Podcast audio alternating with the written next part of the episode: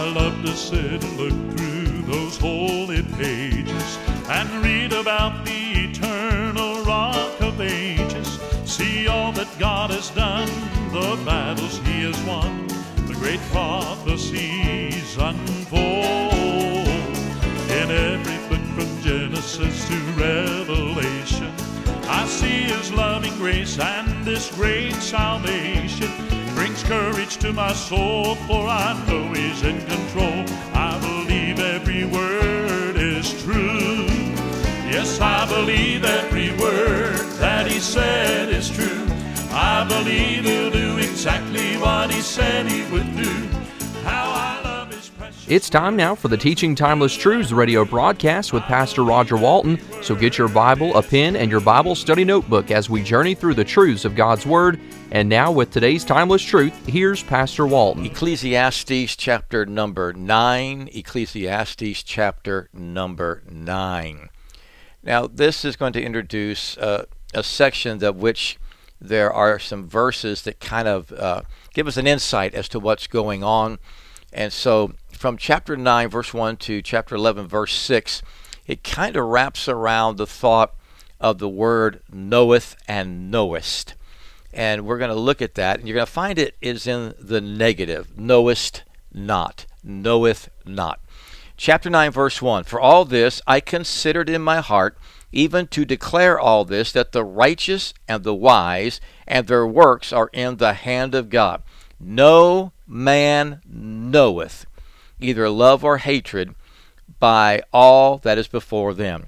Chapter 9, verse 12, for man also knoweth not his time, as the fishes that are taken in an evil net, and as the birds that are caught in the snare, so are the sons of men snared in evil time, when it falleth suddenly upon them. Chapter 10, verse 15. The labor of the foolish wearieth every one of them, because he knoweth not how to go up to the city.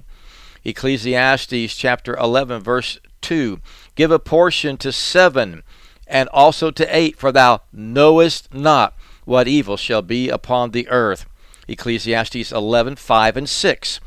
As thou knowest not what is the way of the Spirit, nor how the bones do grow in the womb of her that is with child, even so thou knowest not the works of God, which maketh all.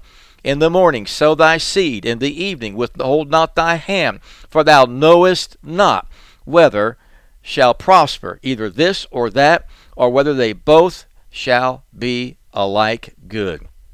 Solomon has made things pretty clear and pretty crystal that there are just a lot of things with all the wisdom that he has that we know not. And so we're going to go back to chapter number 9 and deal with this. No one knows. And here's the thing. When we look at this, we see that he is thinking under the sun. He's looking at his life at the end of it as he's lived so much of it under the sun. And he's spewing off things that many people, even Christians, may say, you know, I identify with that. Well, then you're living under the sun and not above in the realm of Christians, where you should be, and the Lord Jesus Christ being Lord of all and King of Kings, and ruling in your heart and staying in the Word and devotions and having those things that are necessary. Chapter 8, he was giving the same kind of thing, and he actually, in chapter 9, verse 1, connects chapter 8 to chapter 9 when he says, for all this I considered in my heart. No one knows what's going to happen to him. We don't have a clue. Do we let that tear us up, tear our nerves up? Do we spend all our time thinking about it? He said, for all this I considered. The idea of considered is the idea of to give place to. I looked at it. I reflected on it. I took it to heart. And it was in my heart, even to declare all this. So I see in verse 1 a declaration. And that declaration is, no one knows what awaits him. You get up in the morning. Listen, you got up, and this is a brand new day. In fact, as I record this Teaching Timeless Truth, it is right now 10:34 in the morning. And it is weeks before this will air, probably about 4, 5, 6 weeks. I have to look at my calendar. And so I have a day that I set up to get things done. I got up early in the morning. I did the news like I always do for WGCR. I worked on some good old gospel songs. I recorded 5 Teaching Timeless Truth moments. But I did not know from moment to moment what might happen that would stop me from doing the work that I needed to get done, the phone ringing, the some kind of an emergency. And at 10:34 in the morning, I don't know what befalls me at 10:35 in the morning. I could fall before this broadcast would be finished recording. Something could happen, and I would be in eternity, or I could be in the hospital by the end of the day. There's no way to know what's going to happen. I cannot predict what this day is going to bring forth. Therefore, the Bible says, boast not thyself of tomorrow, for thou knowest not what day may bring forth. And he said in James, go to now ye that say, today or tomorrow we'll go into such and such city and buy and sell and get gain, whereas you know not what shall be on the morrow, for what is your life? It is even the vapor that appeareth for a little while, and then vanisheth away. He said, I considered all this in my heart, even to declare my declaration, all this, that the righteous and the wise and their works are in the hand of God. Now, he's right. Everything that you work and all the wisdom you have and the righteousness, and all, everything that you think you have or think you are, what, it's in the hand of God. No man knoweth either love or hatred by all that is before them. He says, listen, I'm reflecting and I'm trying to clear this all up in my mind, but I've got it so messed up between the worldly wisdom and God's wisdom. And he said, the righteous and the wise, their works, they're in the hand of God, whether a person will be loved or hated. No one knows what lies ahead.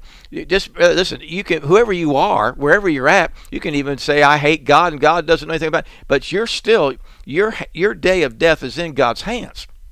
You have a lot that you don't realize because you don't know God. But you have the same fate. You do not know what lies ahead. And that leads him into verses 2 to 6, where he deals with death. And he says, all things come alike to all. There is one event to the righteous and to the wicked, to the good and to the clean and to the unclean, to him that sacrifices and to him that sacrifices not. As is the good, so is the sinner, as he that sweareth, as he that feareth an oath. When I look at this verse 2, he sees that there's just this impracticalness that makes no sense to him whatsoever. And he looks at it from a viewpoint of just futility. Solomon says literally, we don't know. All things come alike, no matter who you are, the righteous, the wicked, the good, the unclean, him that sacrifices, him that doesn't sacrifice. It just doesn't matter who you are or where you are or what you are. This is the way it is. Things just don't seem to work together. And he goes on in verse 3, says, this is an evil among all things that are done under the sun, that there is one event unto all. Yea, also the heart of the sons of men is full of evil, and madness is in their heart while they live, and after that they go to the dead. There he is. They die. It don't matter who they are, what they are. They die when it comes to it, and they're just over. It says there's an injustice of death. This is an evil among all. There's an injustice that's alike to all people. Whether you're evil, unjust, unfair, whatever it is, you are going to die. If you're righteous, you're going to die. It's just a plan that be prepared that it's going to happen. But he says, boy, living's a whole lot better. Look at verse 4. For to him that is joined to all the living, there is hope. Well, that's true. If you're alive today, you have hope of salvation. If you're alive today, you have a day in which you could meet the Lord. The Holy Spirit can convict you, and you respond correctly and not turn him away. And if you've done it in the past, boy, I hope that he hasn't left you alone. I think of those 3 deadlines, J. Harold Smith. For a living dog is better than a dead lion. Well, how about that for a viewpoint? So be alive is better than being dead. A dead lion, the dog, compared to the lion, the lion's greater. He said, I'd rather be alive as a dog than dead as a lion. So what if you were a lion if you're dead? What does it matter if you were somebody great if you're dead? And so he definitely is dealing with this thing about the dead. In fact, he says in verse number 5, for the living know that they shall die, but the dead know not anything. neither have they any more reward, for the memory of them is forgotten. Now, the dead do know things. If Solomon is, remember, reasoning under the sun. The dead do know some things. They don't know the things that maybe he's thinking they know, but they know they're in torments. They know that they don't want anybody to go there. I'm getting all this out of Luke's Gospel, chapter number 16. They know that a drop of water would be merciful in a horrible place where that drop of water wouldn't last a semi-second. But he said, the one thing he did say is right, there over time, the memory of those that die become forgotten, except with the loved ones. And as the loved ones pass off the scene down the road, my children's children's children's children, if that was to be the case, would never really know. They may look it up in a family tree, but they won't know anything about me. Maybe some things will survive, broadcasts and things. Maybe they won't, don't know. But this I do know, it is forgotten. Also, their love and their hatred, their envy is now perished. Whatever they were, it's gone. Neither have they any more a portion forever in anything that is done under the sun. They don't know anything that happened without God. They know that they miss God if they're lost. They know that they have God if they're saved. And thank God for that. Go thy way, eat thy bread with joy, and drink thy wine with a merry heart, for God now accepteth thy works. He's now changed gears from death to the living to delight. He's saying, so as I reason this out, as I think this through under the sun, as I'm trying to think this through with remembering some of my godly wisdom, but really operating under the sun, the best I can come up with is, go thy way, eat your bread with joy, drink thy wine with a merry heart, for God now accepteth thy works. And I believe what Solomon's saying here is, if God lets you enjoy life, go enjoy it, because you don't know when it's going to change. Let thy garments be always white, let thy head lack no ointment, live joyfully with the wife whom thou lovest all the days of thy vanity, which thou hast given thee under the sun, all the days of the vanity, that for that is the portion of this life, and in thy labor which thou takest under the sun. He said, look, you might as well just go and enjoy life, enjoy your wife. The Bible says that very, very clearly. In fact, in chapter 9 there, verse 9, where we just read it, to live joyfully with the wife whom thou lovest.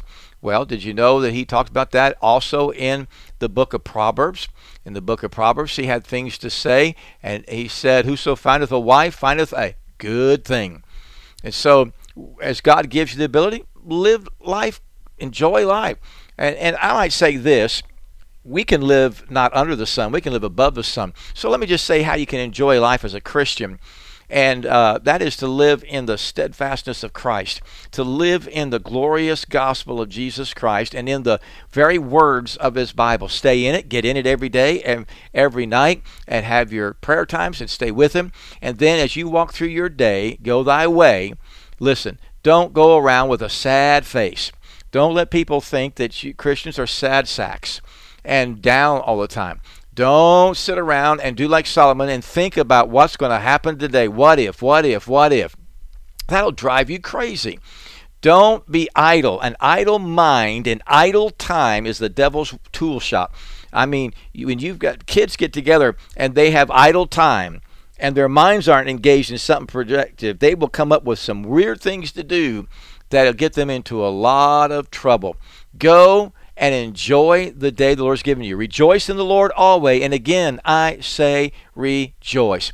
In fact, he said in verse 10, whatsoever thy hand findeth to do, do it with thy might, for there is no work, nor device, nor knowledge, nor wisdom in the grave whither thou goest.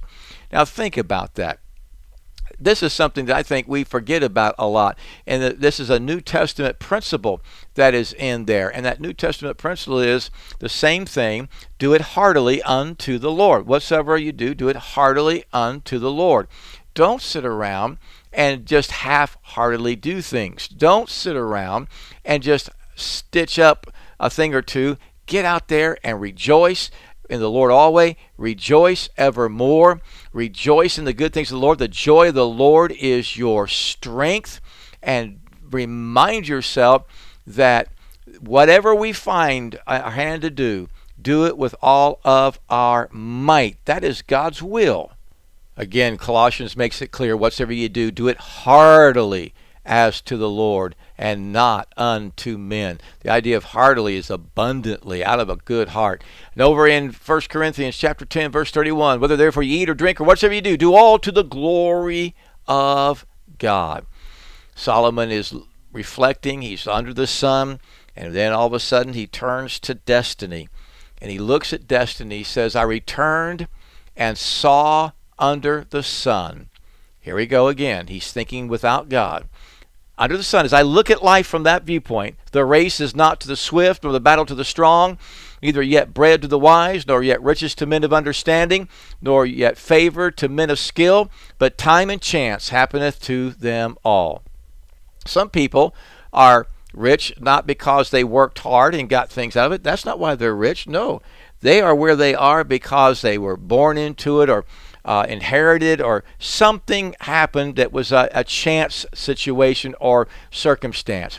Abilities are not a guarantee of success. He's saying just because you have all these abilities, you're swift, you're strong, doesn't mean that you're going to win the race. You remember the old sort of the tortoise and the hare and how that goes. The fastest runner doesn't always win the race. Things can happen. The most powerful army does not always prevail in battle.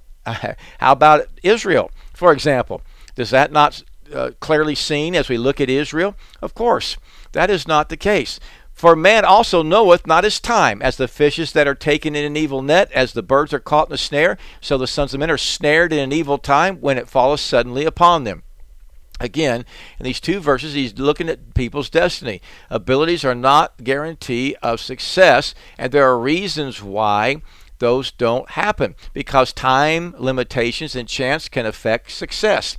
You may have a time of unpredictable bad health.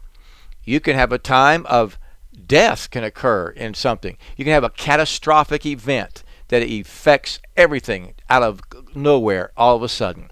He said, listen, destiny is a situation. Then he comes and he gets to verses 13 through the end of the chapter. And he talks about the deliverance that he needs. This wisdom I have seen also under the sun, and it seemed great unto me. Well, he says, you know, it seemed that it was great that this wisdom, but then he said there was a little city and a few men within it, and there came a great king against it, and besieged it, and built great bulwarks against it. Now there was found in it a poor wise man, and he by his wisdom delivered the city, yet no man remembered that same poor man. Then said I, wisdom is better than strength. Nevertheless, the poor man's wisdom is despised, and his words are not heard. The words of wise men are heard in quiet, more than the cry of them that ruleth among fools. Wisdom is better than weapons of war, but one sinner destroyeth much good. He said, this wisdom have I seen. I watched it. Solomon is speaking of something that he viewed as being great, which proved helpful, but it was despised. He said it seemed like it shouldn't have been this way. And the case was this. There was a little city, and a king came against it and besieged it, and, you know, had built great bulwarks against it, but there was also found this poor man who was wise, and he with his wisdom was able to deliver that city from all of that power. And he said, yet no man remember the same poor man.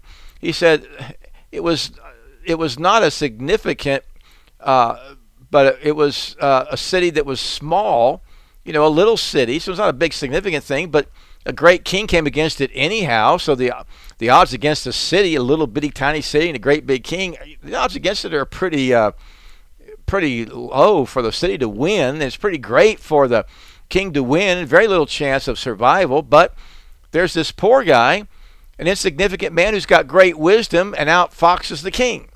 So wisdom is championed here as greater than a king's army, and it is, because by wisdom, God's wisdom, you can do wonderful things. But by man's wisdom, you're going to fall. So we have a problem here, though. He said, heroes are quickly forgotten.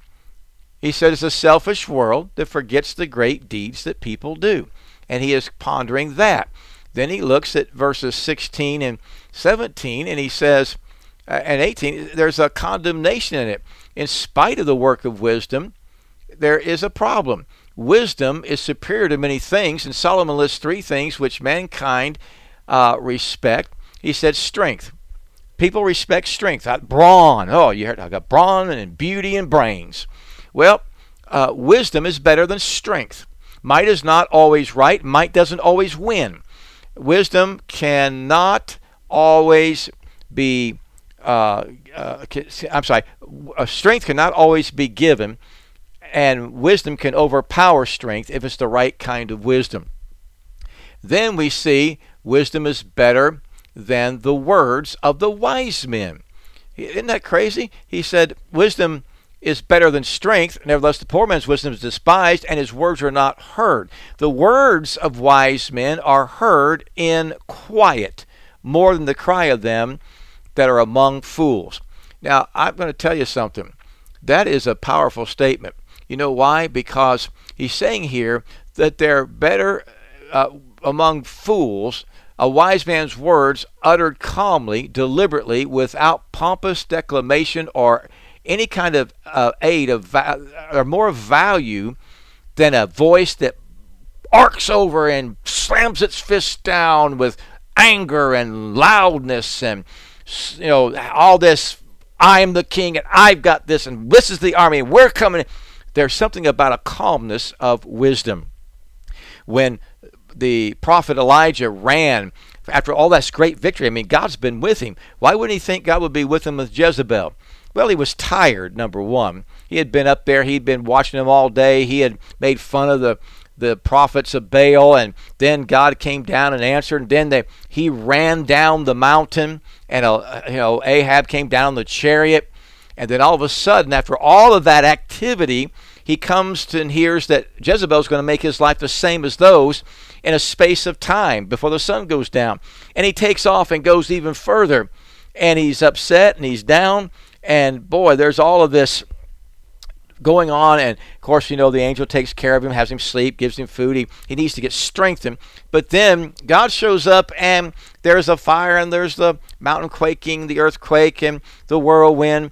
But God wasn't in the boisterous things. It was when the still small voice came. That's when it came. The Bible is very, very clear. Be still and know that I am God. That is in that great psalm, Psalm 46, a psalm that you ought to read over and over and over and over again. It starts off, God is our refuge and strength, a very present, right now, a very present help in trouble. That's how it starts. At the very end, the 10th verse, there are 11 verses, be still and know that I am God. Be still. I am God. I will be exalted in the earth. I'll be exalted among the heathen. He says, stop striving. Stop being loud. Stop thinking about the things that are under the sun. Stop. Quit. Hang in there. Be still. It is a command. Be still and know that I am God. You need to know something. You take knowledge. You perceive. You absolutely discern and learn and confess and rely on and keep up with the fact that God is God. I am God. I am the I am. A very present help in trouble. I'm the right now. Solomon needed to get his wisdom above the sun and remind them. He's saying some good stuff here. The words of the wise men are heard in quiet, more than the cry of him. Yep, in quietness. There's something to be said about that calm spirit.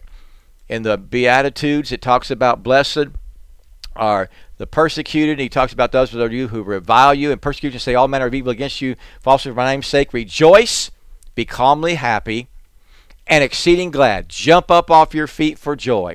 When someone looks at you and they're persecuting you and reviling you, that means defamation of character and giving all kinds of evil, disparagement. When that happens, look at them with a smile and a calm spirit that radiates the Holy Spirit, the love of Jesus Christ, that they see Christ in you.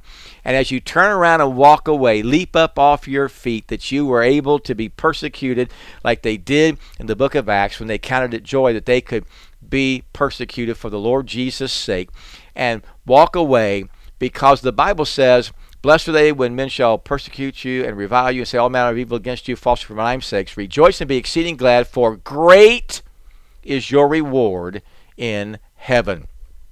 You jump off your feet for joy that you got to be persecuted, because great is your reward in heaven, because you're in good company, because the rest of that verse says, "For so persecuted they the prophets which were before you."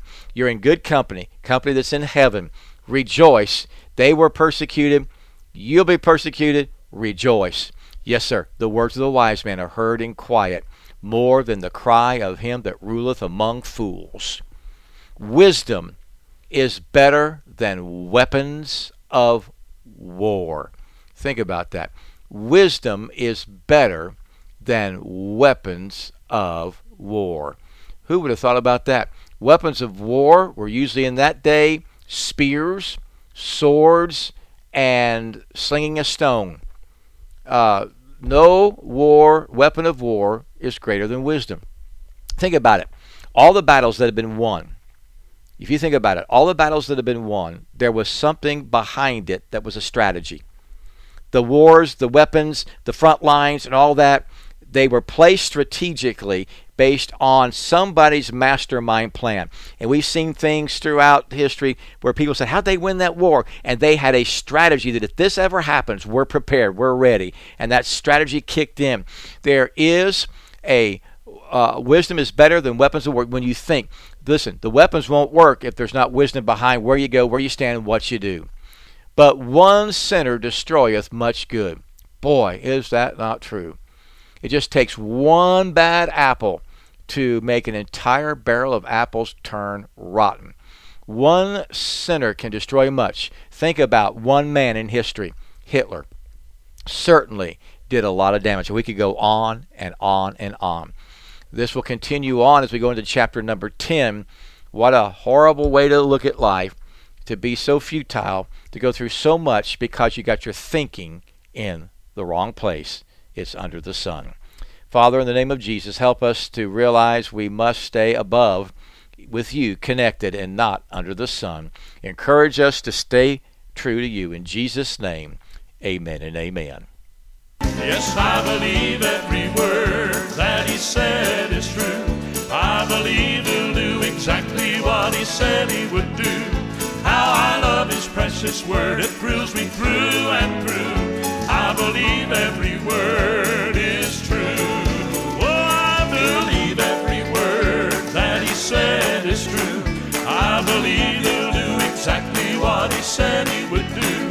How I love his precious word, it thrills me through and through. I believe every word. You have been listening to the Teaching Timeless Truths, the radio broadcast with Pastor Roger Walton. You can send all correspondence to tttbroadcasts@gmail.com. Tune in again next week for another Timeless Truth.